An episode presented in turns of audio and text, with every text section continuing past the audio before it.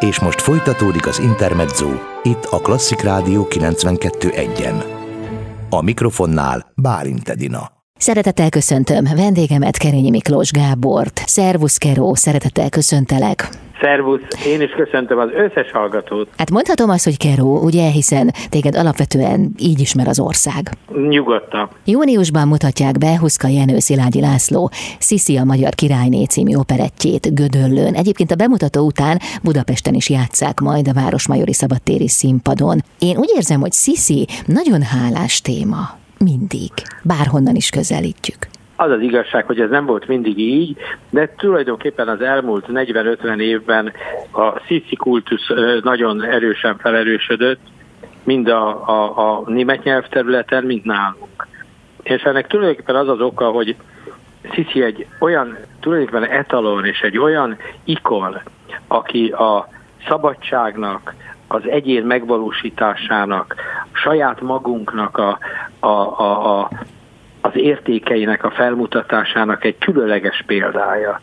És ez nőkre, férfiakra egyaránt jellemző, és én azt gondolom, hogy a sziszi kultusz az azon túl, hogy egy, egy szeretnivaló hölgyet ábrázol, elsősorban ezért, ezért az hihetetlen szabadságvágyért alakult ki.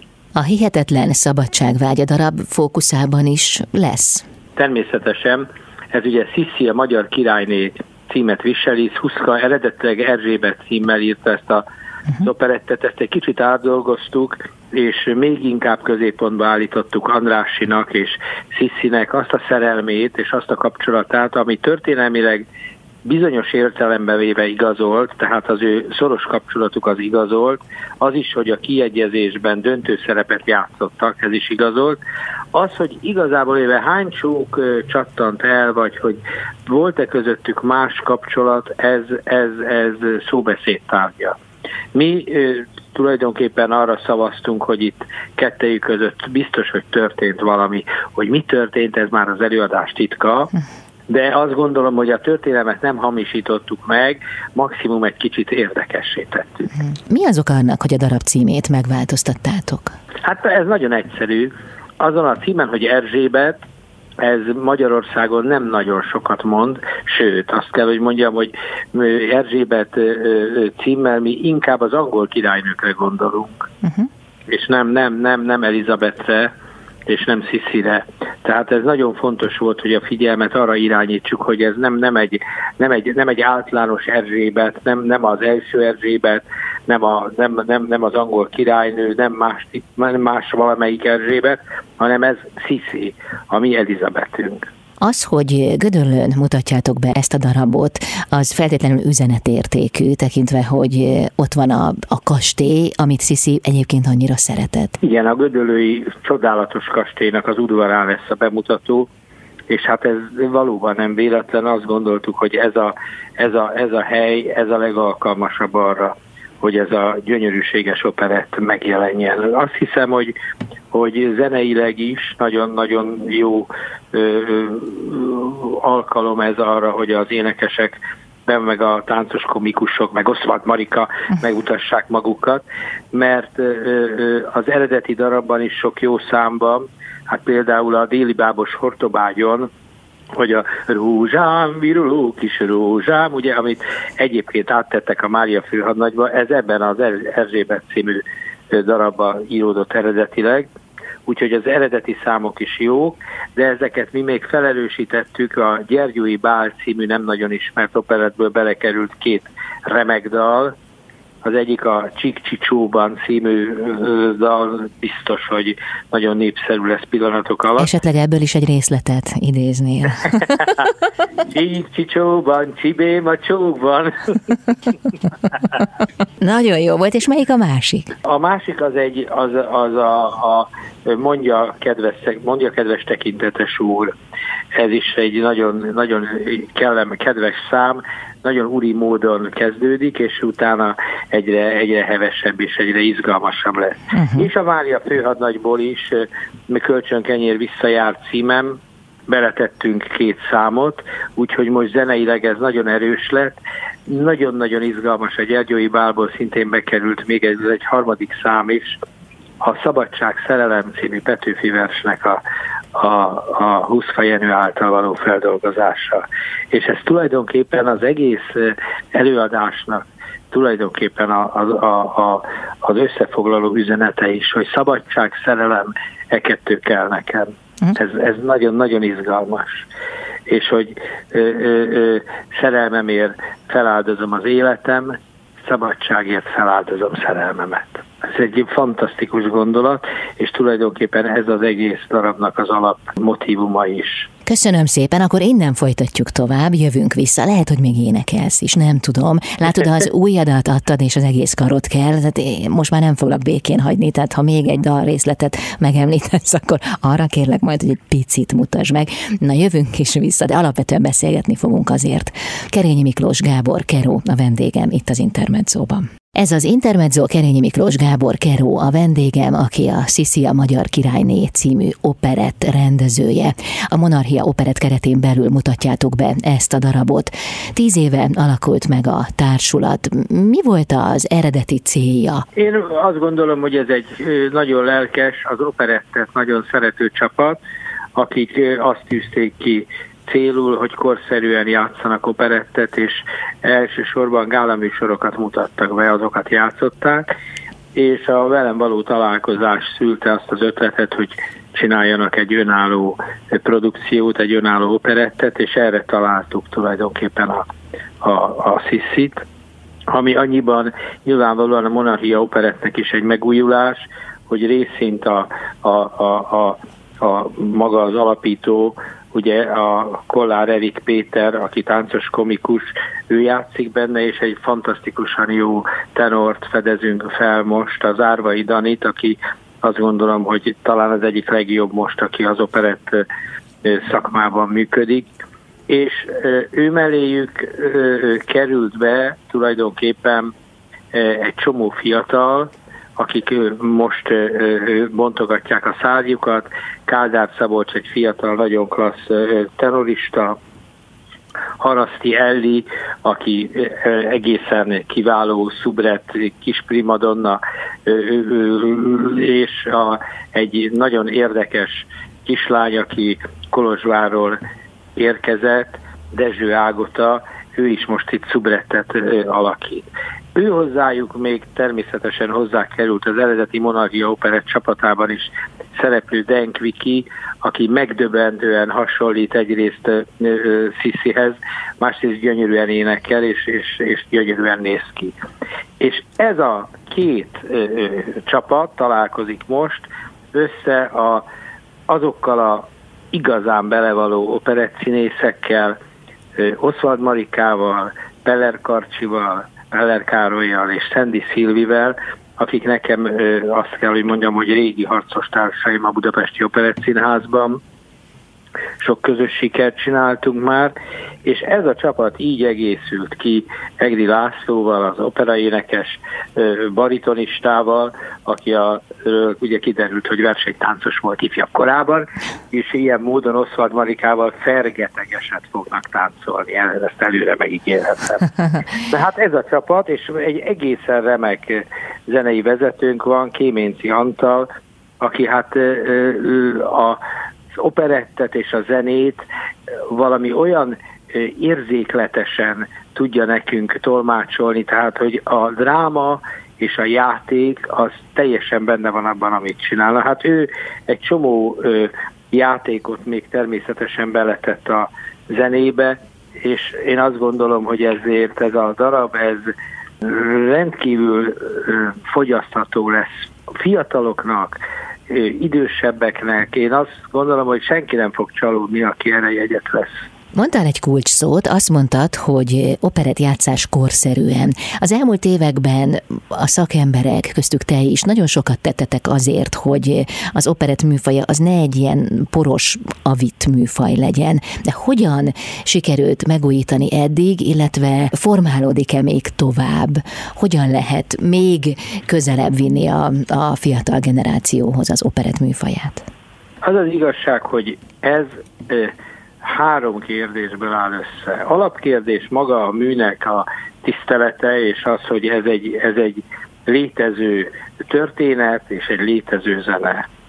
A második lépés az, hogy ezt a történetet abszolút mai szájízre kell ráigazítani, mind a szövegszerűségében, mind a történetvezetésében. Az operett egy hihetetlenül szemtelen pimasz műfaj, ami saját korában tele volt aktuális viccekkel, a, a, a szavak azok abszolút úgy csengtek, mint hogy, a, hogy az emberek füle azt abszolút be tudta fogadni, semmi, semmi régi módi nem volt az operetben, tehát az egy korszerű műfaj volt. Ugye éppen ezért mindent el kell követni, hogy ma, akik nézik az operettet, ugyanazt érezzék, tehát azt érezzék, hogy ezt tulajdonképpen ők is mondhatnák, ők is érezhetnék, ők is lehetnének ebben a helyzetben. És ugyanez vonatkozik kicsit a zenére, a tempókra és a, az illeszkedésnek a megoldására. Ugye egy opera szerző, az teljes módon uralja a művét. Dramaturgiailag, drámailag az egyes számok egymásra épülnek, egymásból építkeznek. Nem véletlenül jön Verdinél valami egy, egy, egy bizonyos betétszám után egy bizonyos átvezető, abból egy bizonyos ária, abból egy bizonyos együttes. Tehát ez nagyon, nagyon át van gondolva Verdinél, Puccininél, Donizettinél, hát én ilyen rengeteg operát rendeztem, és ez abszolút így van. Az operetnél ez abszolút nem így van, hiszen az egyes számok betét szám jellegűek, és az összekötő elem, idézőjelben mondom, az a, az a drámai anyag, a szöveg. Sőt, azt mondhatom, hogy a szöveg uralkodik, mert a szöveg határozza meg, hogy milyen legyen utána a dal. Uh-huh. És a dal nem tudja meghatározni, hogy milyen legyen előtte a szöveg, pedig ennek a kettőnek valamilyen egységet kell képeznie. Na most ez a modernizálásnak, ez, az, ez a korszerűségnek a titka, hogy összerakni a zenének és a szövegnek azt a kapcsolatát, ami izgatni fogja majd a nézőt, és ami leköti a nézőt. Uh-huh. Köszönöm szépen. Kerényi Miklós Gábor Keró a vendégem itt az Intermedzóban. Folytatjuk mindjárt a beszélgetést. Intermezzo. Hétköznaponként 16 és 19 óra között Bálint Edina várja Önöket a legfrissebb kulturális információkkal, izgalmas vendégekkel és sok-sok zenével. Intermezzo. Itt a Klasszik Rádió 92.1-en. Ez az Intermezzo Kerényi Miklós Gábor, Keró a vendégem. Annak kapcsán beszélgetünk, hogy júniusban mutatják be Gödöllőn Sziszi a Magyar Királyné című operettet, melynek te vagy a rendezője. Elmondtad, hogy Gróf Andrási Gyula, az osztrák-magyar monarchia későbbi külügyminisztere, és Erzsébet királyné, vagyis Sziszi beteljesületlen, történelmileg nem egészen igazolt szerelméről szól. Ez a darab, de hát a szabadság kérdése, a szabadságvágy is megjelenik benne. Az előbb a szereposztásról is beszélgettünk. Árvai Daniról azt mondtad, hogy, hogy ő az operett egyik nagy felfedezetje, vagy valami ilyesmit mondtál. De mitől lesz jó egy operett színész? Hát ez egy nehéz kérdés. Az operett színész az igazából véve alapvetően valaki olyas valaki, akinek el kell varázsolni a közönséget. Alapvetően kell, hogy legyen valamilyen sármia, sugárzása személyiségének a sugárzása. Tehát én, mint rendező, az egyik legfontosabb feladatomnak azt tartom, hogy kibontsam a, a, azt a lehetőséget, a személyiséget, meg, megbirizgáljam, és, és, és, és feléleszem azt a kedvet, hogy a, a, a, a színész énekes a személyiségével győzzön.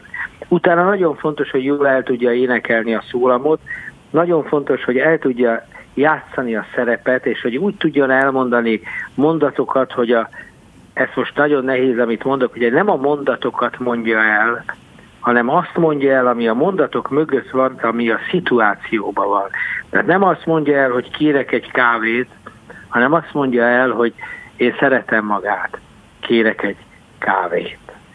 Szeretnék magával találkozni. Uh-huh. Tehát ez nagyon fontos, hogy a szövegnek mindig vannak olyan mély rétegei, amik a szituációról szólnak, arról a kapcsolatról szólnak, arról, hogy kivel találkoztam, mit érzek, mit csinálok. És az operett színésznek ezt nagyon-nagyon-nagyon alaposan ki össze kell tudni hozni, hogy az éneklése is erről szóljon, meg a prózája is erről szóljon, közben a próza, ami egy hangot könnyen megterhelő valami, ugye az, az, az ne terhelje meg annyira a hangját, hogy utána nehezen tudjon énekelni. Szóval az operett színésznek nincs könnyű dolga. Hmm. A történelmi korból is következik, illetve az operett műfaját is jellemzi a látványosság, a látványos díszlet, a különleges jelmezek. Itt ebben az operetben, ebben a, ezen az előadáson ez mennyire lesz meghatározó? Azért sejtem a válaszot, de, de kérlek azért mondd. Hát az az igazság, hogy egy kis kitérőt teszek itt. Nyilvánvaló, én most nagyon szerencsés helyzetben vagyok, mert egyszerre rendezem, ugye Gödöllőn június 12-13-án lesz a bemutatója a Szissinek, és május 20-án lesz a bemutatója a Szentpétervárot, a Fraszkita című operetnek, amit rendezek, amit Lehár Ferenci írt. Uh-huh. Ez a Szentpétervári Zenés Vígszínházban van, 150 szereplővel, egy hatalmas díszlettel, óriási zenekarral, és egy, de szintén egy nagyszerű karmesterrel, aki szintén sokat segített, hogy ez a Lehár operett is korszerű legyen és mai legyen ott e, tulajdonképpen a látványosságnak óriási szerepe van, és abszolút nem volt kérdéses, hogy, hogy, hogy milyen lesz a látványvilág. Uh-huh. Itt nálunk e, a Monarchia Operett, ami egy tulajdonképpen egy, egy magántársulat, itt ez egy nagyobb kérdés volt, és egy nagyon ügyes tervezőt kellett ahhoz szerződtetni, akit sikerült, Rákai Tominak hívják, egyébként ő csinálta a Puskás musicalt, amit biztos sokan ismernek, meg láttak, és nekem is nagyon sokat dolgozott már, és ő készített egy egészen izgalmas diszletet, olyan forgóházakkal és olyan forgó szökőkutakkal, ami, ami, ami az egyes helyszíneket nagyon-nagyon jól érzékelteti, miközben a háttéremben látszik az osztrák-magyar monarchia különböző területeinek a térképe. Én azt gondolom, hogy látványos előadás lesz, tánc, komoly tánckarral dolgozunk, és hát azt szokták mondani, hogy a szereplőim azok nem szoktak egy helybe állni, amikor énekelnek. és ezt a forgószínpadot, ezt el tudjátok helyezni például Gödöllőn? Természetesen, természetesen. Ez nem forog ez a színpad, a díszlet elemek fognak forogni. Bocsánat, látod összekeverem, hogy mi forog. De mert a, hát a forgó színpad az nagyon nehéz lett volna egy forgó színpadot, de a díszlet elemek fognak forogni, ami, ami önmagába véve is nagyon érdekes lesz, hogy, az, hogy a különböző oldalakat megmutatják, de tulajdonképpen ez eh, azért is izgalmas, mert egy egységes világról beszél. Ugye nagyon, nagyon, fontos, hogy egy operetnek érzéki díszletelemeket kell tudni felmutatni. Nagyon fontos, hogy egy, egy, egy szék, egy asztal, egy, egy faldarab, az olyan legyen, hogy azzal kapcsolatot tudjon ö, ö, keresni a szereplő és a közönség. Köszönöm szépen. Kerényi Miklós Gábor, Keró a vendégem, jövünk mindjárt vissza. Ez az Intermezzo Kerényi Miklós Gábor Keró a vendégem, aki a Sziszi a Magyar Királyné című operett rendezője. Az operett bemutatója Gödöllön lesz június 12-én. Most ebben a jelenlegi időszakban hogyan tudtok egy biztos dátumot kitűzni? Úgy tűnik, hogy június 12-ére a szabadtéri színházaknak egy teljes és nyugodalmas nyitása lesz. El, elég ö, sok beoltott ember van most már az országban, ami ö, szereplő gárdánk, az te, szinte teljesen be van oltva, a zenekar is, táncosok is, és én azt gondolom, hogy, hogy nem lesz akadálya annak, hogy ez egy dupla teltházas előadás legyen. Én nagyon-nagyon bízom benne, hogy nem történik most már semmi visszafelé fordulás. Ez egy modern, kétfelvonásos operett. Még a beszélgetés elején utaltál arra, hogy az majd kiderül a darabból, hogy vajon eh, Andrási, Gyula és eh, Sziszi szerelme az, eh, az hogyan alakul, milyen finomságok, milyen árnyalatok jelennek meg benne. De azért valamit még tudhatunk erről?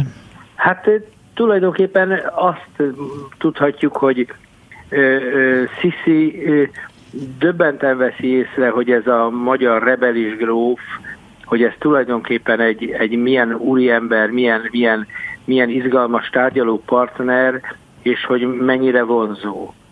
És Andrási döbbenten fedezi fel, hogy egy, császárnak a felesége az érte politikához, foglalkoztatja a politika. Egy császár feleségét foglalkoztatja a világ tehát mind a ketten döbbenten látják, hogy van egy másik ember az ő közvetlen közelükben, aki ugyanannyira széles látókörrel, és ugyanannyira a másik emberre való figyelemmel él. Mert ugye ez az egyik legnagyobb tudása Andrásinak is, és Elizabetnek is, hogy figyelik a másik embert, akivel beszélgetnek. De a mai korunkban is ez egy rendkívüli probléma, hogy miközben van egy társaság, mindenki saját magával van elfoglalva, vagy valahova más, máshova. De beszélgetünk, de nem látjuk meg igazán a másikat, nem figyelnem igazán a másik emberre. És Andrásinak is, és Elizabetnek is, Sziszinek is, ez egy nagy tudása volt, ezek történelmileg igazolt. Hát nem véletlen, hogy Andrási végül is külügyminisztere lett az osztrák-magyar monarchiának. Tehát a magyar gróf ennek a hatalmas monarchiának lett a külügyminisztere. És ő tárgyalt a, monarchi, a császár nevében, a monarchia nevében végül Párizsba, Londonba, mindenütt a világban. És Elizabeth egy, is a saját keretein belül nagyon sok mindent intézett, de hát ott mondjuk volt egy csomó feszültség később a császárral, ami ugye én szerencsés vagyok, mert ugye azáltal, hogy rendeztem az Elizabetet, óriási a Lévai Szilveszter Elizabeth musicalét, óriási anyagokat néztem át, néztünk át a barátaimmal, a dramaturgokkal, Szisziről, tehát rengeteg mindent tudok róla, tehát az, amit ebbe a darabba sikerült beletenni már a, a Sziszi a magyar királynéba, azoknak a nagy része történelmi igazság. A Sisi kultuszt véletlenül tovább öregbíti majd ez az előadás, de hát csak egy egészen apró információ, amely annyiban ide tartozik, hogy, hogy mennyire közkedvelt Sisi, hogy a vártnál 20-szor drágában kelt el a Sisi filmekben használt hintó egy online árverésen. Ez egy 120 éves hintó volt, amelyel a Sisi című film trilógiában közlekedett, hát Romy Schneider, aki Erzsébetet alakította. Ez így igaz, igen, ez mi is nagy élvezettel fedeztük föl, úgyhogy már előre gondolkozunk, hogy a kellékeket és a bútorokat tíz év múlva, amikor leveszünk ezt műsorról, mennyi áll, milyen áron tudjuk majd értékesíteni. Hát ezen... tíz évig szeretném, hogyha menne. Já.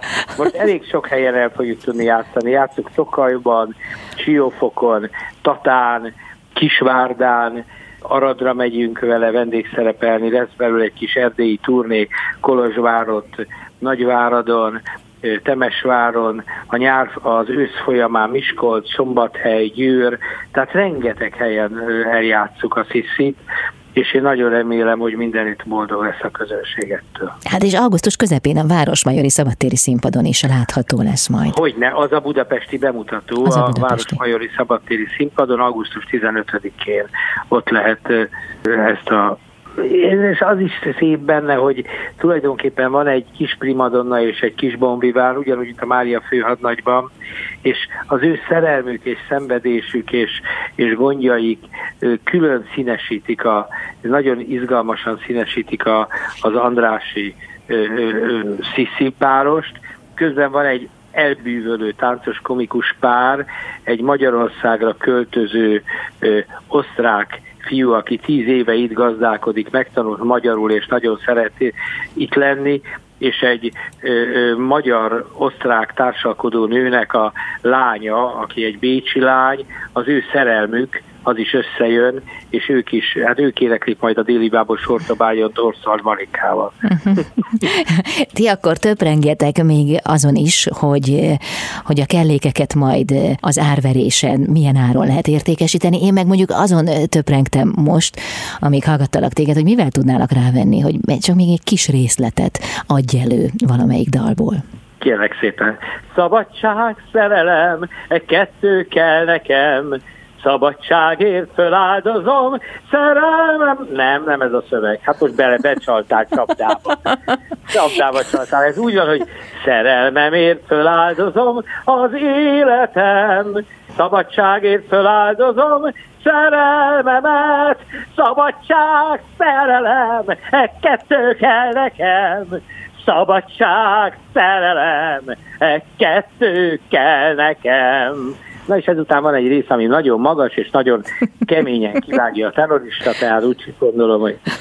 Azt már hanyagoljuk, de gyönyörű volt. Nagyon élveztem, nagyon szépen köszönöm. Ott volt az a tűz, az a szenvedély. Nem tudtam máshogy beszélni az előadásaidról, mint így, szenvedéllyel. Nagyon szépen köszönöm, sok Én sikert. Köszönöm szépen. Csokkollak, minden jót kívánok a nézőknek is.